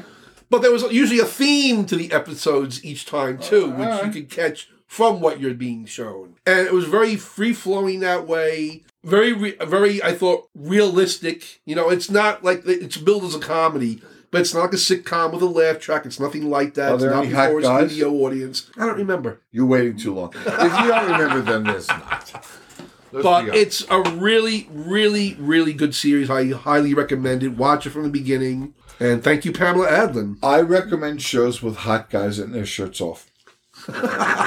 they gotta have good calves though. I'm cause skinny calves is eternal. You should watch The Elite. My husband's watching that on Netflix. Thighs, It's I don't know. It's all these young high school college boys with their shirts off and stuff. thighs. I got I Steven got soccer watches players. We now move on to our next segment, which is Psst, people, saying stupid things. And this one, oh my god, it's from our former president Donald Trump. Oh, poor dog. I well, I I I had to put this in because it, it appealed to the lawyer in me. okay. It appears that in October he appeared at a deposition in a lawsuit that alleges that he sicked his security guards on protesters outside Trump Tower during the 2016 campaign. Okay. So he was being asked about his pace, about his past statements condoning violence at rallies, including one in 2016, when he told supporters that if anyone threw a tomato at him, they should quote knock the crap out of them close quote. And he'd pay the legal fees. So the attorney asked him, and you said this, right? Goes, that was your statement? And Trump responded, it was very dangerous. What was very dangerous? We were threatened. With what? They were going to throw fruit. We were threatened. We had a threat. How did you become aware that there was a threat that people were going to throw fruit? we were told.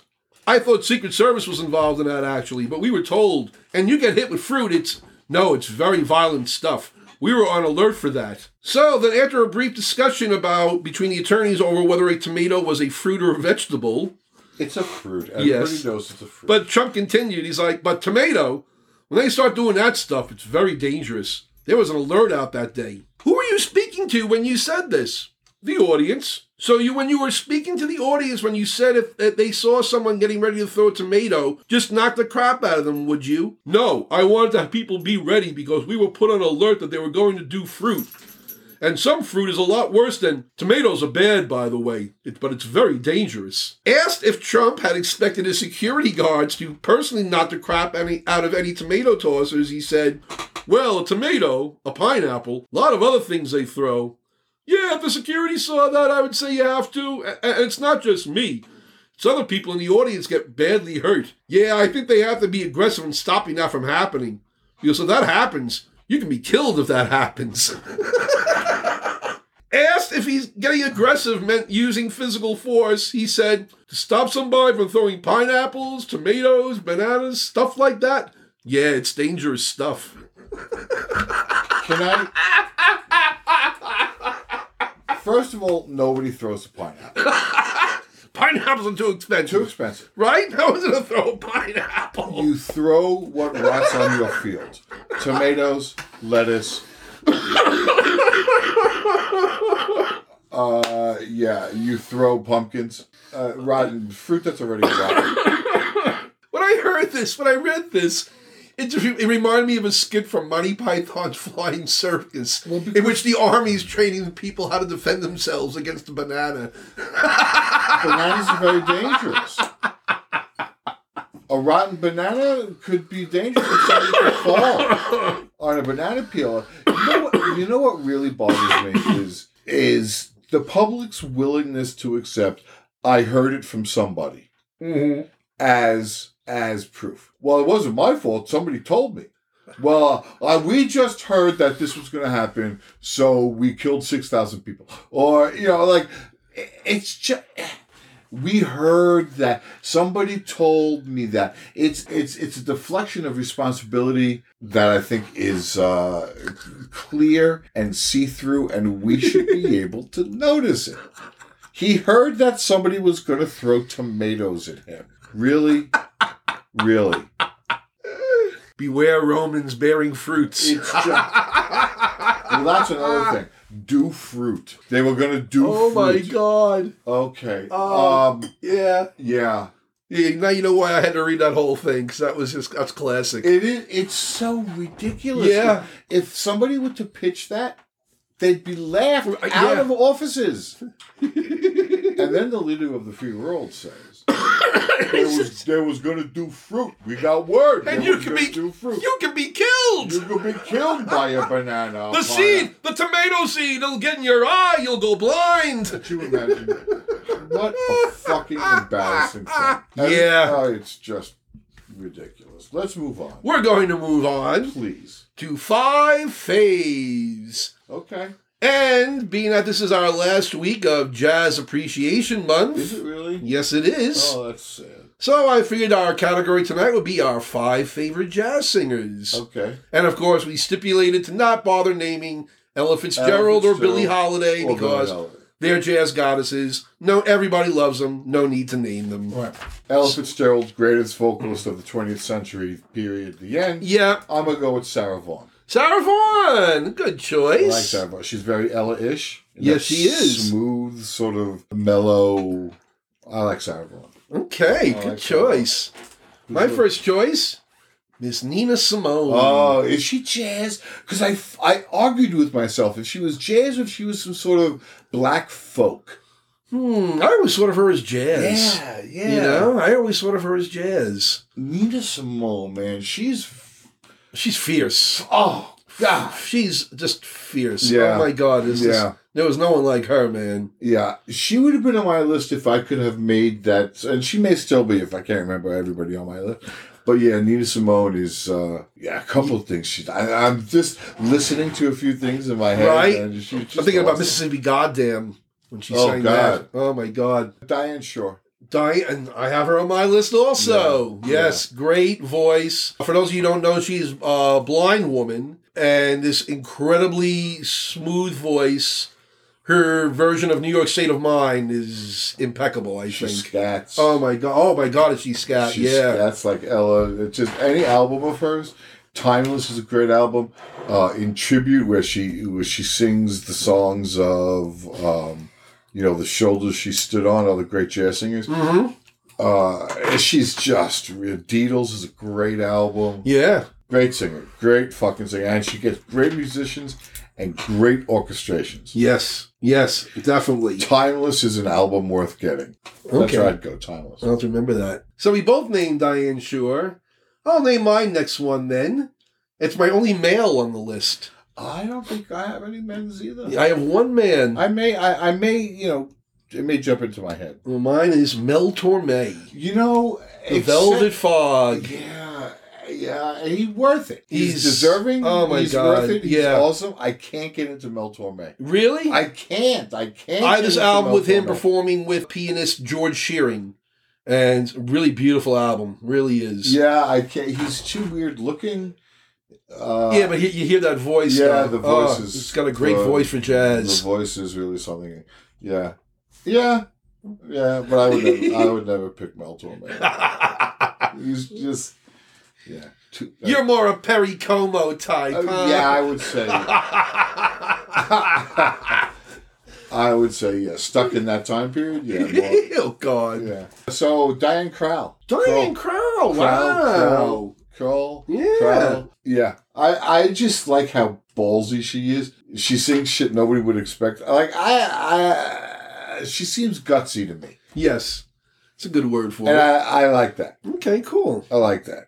All right, Diane Crowell. Diane Crow. Crowell. Next on my list, Lena Horne. Oh, oh, Lena Horne. I mean, she became known for standards, but she started out in jazz. Yeah. And she was a great singer.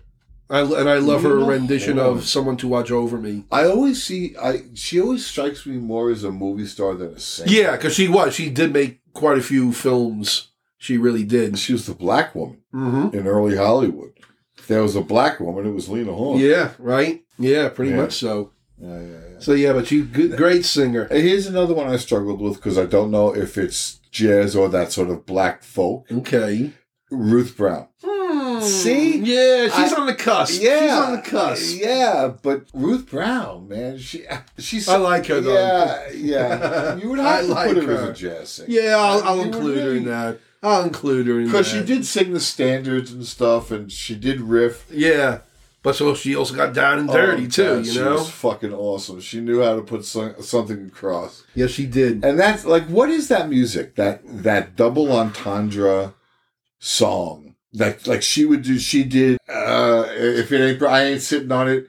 If I can't sell it, I'm going to sit on it. Oh, I don't remember. She did those songs that all had the double entendre. Okay. If I can't sell it, I'm going to sit on it. I'm not going to give it Okay. away. And presume I run a secondhand furniture store, and I think my prices are fair. Until this guy came in and said he saw saw a chair he wanted to buy, but he wouldn't claim the price was too high. So this was my reply: If I can't sell it, I must sit down on it.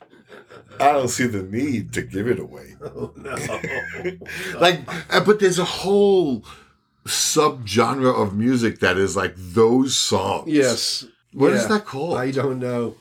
I don't know. if you want it, you got to buy it. I don't see the need to give it away. Anyway, my last choice is Dinah Washington. I was afraid to have too many D Dinas. I know you. I know there's so many women named I'm Dinah. glad you mentioned Dinah. But I like Washington. Dinah Washington. oh my Dinah God, Washington, too. she is She just just seems so classy. beautiful. Yeah, classy and just try the voice. Oh my God. Dignity, yeah. Yeah, Uh. I like her. I like her too. So who's your last choice? Oh, that now? was my last one. Which one? Ruth Brown. Oh, I'm sorry, Ruth. You had Ruth Brown. You I had had Ruth Sarah Brown, Vaughan. you Sarah had Vaughan. Diane I had Kroll. Diane Kroll. You I had Diane Shore. That's five. That's four. Ruth, Sarah, Diane, Diane. That's four. That's four. I need another one. You need one more. All right. Hold on a second. I can't. Billy stipulated. Arlo stipulated. Uh, oh, God. Uh, huh. huh I'm having trouble here. I'll say. Um, I thought Damn. Ruth Brown was the end. no. See, now you got pressure on me, and I it's know, like uh, you're, and you're, and you're, you're, I'm, you're uh, freezing under pressure here. freezing under pressure. Do you have a fifth yet to go? I already did my. Fo- all you my did, no, five. when I started. I know, but we tied on Diane Shore, but I did all my Mel. Well, no, Torme, we also tied on Nina Simone. Nina Simone. Oh, we tied on. You agreed on We, Nina Simone. I absolutely agree. Oh, on Nina okay. Simone. Okay. You didn't say that that was one of yours, so I'll allow it. then. Okay. oh my God! If I didn't say Nina Simone was one of mine, I was possessed. By Oh, okay. demons. Uh, you obviously were. Nina Simone, man, I know. that Oh, what a- growl, Well, she right? scared the shit out of people. You damn I right. love that. What else you got? We now move on to our final segment of the night the grumpy old gay man gripe of the week. You want to go first, or you want me to go first? You can go first. Community. Community. I hate that word Why do you hate it? because it's it it indicates togetherness, Yes. but what it actually is doing is divisive. It's putting a name on something that doesn't really exist, I think, It- in let's some take cases. Let, let's take the LGBTQ community. community. Then you got your twink community, your bear community, your S and M community, your lesbian community. Your, your, okay, then you go into the go a bigger world. You got your your gay community, your Asian community, your black community, and in each one of those, you got your own communities. It divides people, Yep. and it's the wrong use of the word. And it's my gripe of the week: Okay. community. That's a good gripe. I hate that. I hate it. I hear it all the time. I hear it every day. The refugee community, the immigrant community, the black community, the Jewish community. We all live in the same fucking community. Yes, we do. So what the fuck? Why are you? It makes me crazy. Okay, It makes me crazy. fair enough. I hate it. Go ahead. My gripe of the week is I was in Facebook jail. Oh, well, you deserved it. No, I object. I object, and I'll tell you why. Go ahead. I was posting pictures as part of a post on Facebook to promote the podcast. And I always do a post where I post up pictures of the topics we're talking about so people can get an idea of what we were talking about. And one of the topics we discussed on our last episode was testicle tanning. Taint tanning, yeah. yeah, Tan- yeah. or taint tanning or perineum perineum sunning, whatever you want to call it. Anyway, I found this one picture that I posted. It was of two men laying on their back, facing the sun, so they were like kind of in like in the shadow, so to speak.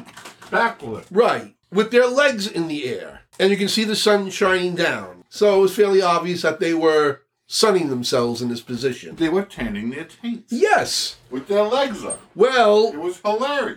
As I thought what I thought too. Well, as soon as I posted it, I get this message from Facebook saying that I violated their standards, blah blah blah. And then they had this thing, "Do you agree with our decision?" And I was like, "Well, if it'll just make this box go away, I can get done doing what I'm doing." So I just said yes. Steven said that as soon as you hit post, as soon as you posted the picture, like immediately after. Oh, posting it's, the it came up right away. Yeah, yeah, Came yeah. up immediately. So I said these yes. things are I being so I said followed. yes. I agree with the decision. Well, then before you know it, they're imposing a one day I can't be I can't post at all anything at comment, all on right. Facebook. Blah blah blah. And I'm like, this is ridiculous. And I went to go try to contact someone to appeal this punishment. They don't provide you any avenue to appeal it. It's a You private can company. only object to the decision. So if you don't object to the decision, you have no grounds for appealing anything they decide after. And even if you do object, you have no grounds. You're just objecting. And what was funny is, is they said, "Goose, this is a repeated violation. And I'm like, what are you talking about? Because months ago, months and months ago, Ernie had written something, and I wrote something in his post, like, if you don't do this, I'm going to kill you or whatever. And I got a warning yeah. that I can't say. I'm like, really? Over something like this? Now imagine Warning? how many people message Ernie on a daily basis threatening his death. Well, yes, but that's besides the point. it's not really, but I, I understand. It's, But it's like they have Victorian old maids in charge of deciding these matters. It it's seems. not even that because no Victorian old maid would have been offended by the picture that you No, posted. there was no nudity. You couldn't see anything. No, you Just saw- their legs up in the air, and it wasn't like there was another man on the other side of Um, them. In fact, to engage in sex with them, they were, they were there sunning themselves Two men lying next to each other with their legs up with their in the legs air up in the air in a and the V sun shape. coming down. Yes, very funny. I thought so too. I've seen worse pictures put up on Facebook. I've posted worse pictures. I'm betting that if it was two women, it wouldn't have been an issue. But because it was two men, it was an issue. I you couldn't tell what they were. What you saw were four legs up in Yeah, the air. I know. It, the whole thing was just ridiculous. It really was. So that was my gripe of the week. Go on. Thank you. We now move on to the ending of our show for this week. Any plans for the week or weekend, Thomas? I'm going to work. You're going to work? I'm going to work. Good for you. Thank you. I'm glad to hear. What are you going to do? They might go see a play elsewhere this weekend. Not sure where yet or what play. Okay. We'll see what's what's playing. Go see a play. Yes, go see a play, everyone. I heartily encourage you. Go patronize your local theaters and your towns and communities. They need your support. Uh huh. So please support them. Anyway, well, I want to thank our producer and my husband, Stephen Prendergast, for all that he does, including giving us these delicious chocolate chip cookies that we've been enjoying. Mm-hmm. We want to remind you that we can you can find us on our website www.grumpyoldgaymenandtheirdogs.com where we have all our episodes listed and we have bonus material for all our episodes where you can follow up on links to some of the topics that we talked about. But And, but but what? not the single string instrument. Not the single string instrument? You don't want to see that? No, why not? It's just weird. Well, I'll show you what it looks like and it won't look so weird then to you. You can get past it. Don't talk to me like I'm a toddler. Okay? All this whole time, since you said single string instrument, Yes. I have been imagining what this could be. What's the frame it's built on? Do you pluck it? Do you strum it? I think you pluck it. do you do you go along it with a with a with a uh, uh, with, with a bow? I'll find out more about the Ektara for you. What pitch for our next is it? episode? Okay? Is it meant to be a single pitch? Uh, can you alter the pitch? I have questions about this. Yeah, it's obvious. And uh, I'll answer them for you for our next episode. Okay. That's all I'm asking. I'm going to have another cookie. Keep going. Also, you can follow us on Facebook and Twitter. We have followers on those pages growing every day, which kind of is mir- miraculous, Yeah, for real. right? But yes, people are following us. We're very happy about that. Yeah. And on that note, I think we can say have a good night, have a good week, have a good life, and we'll see you next time. Bye, bitches.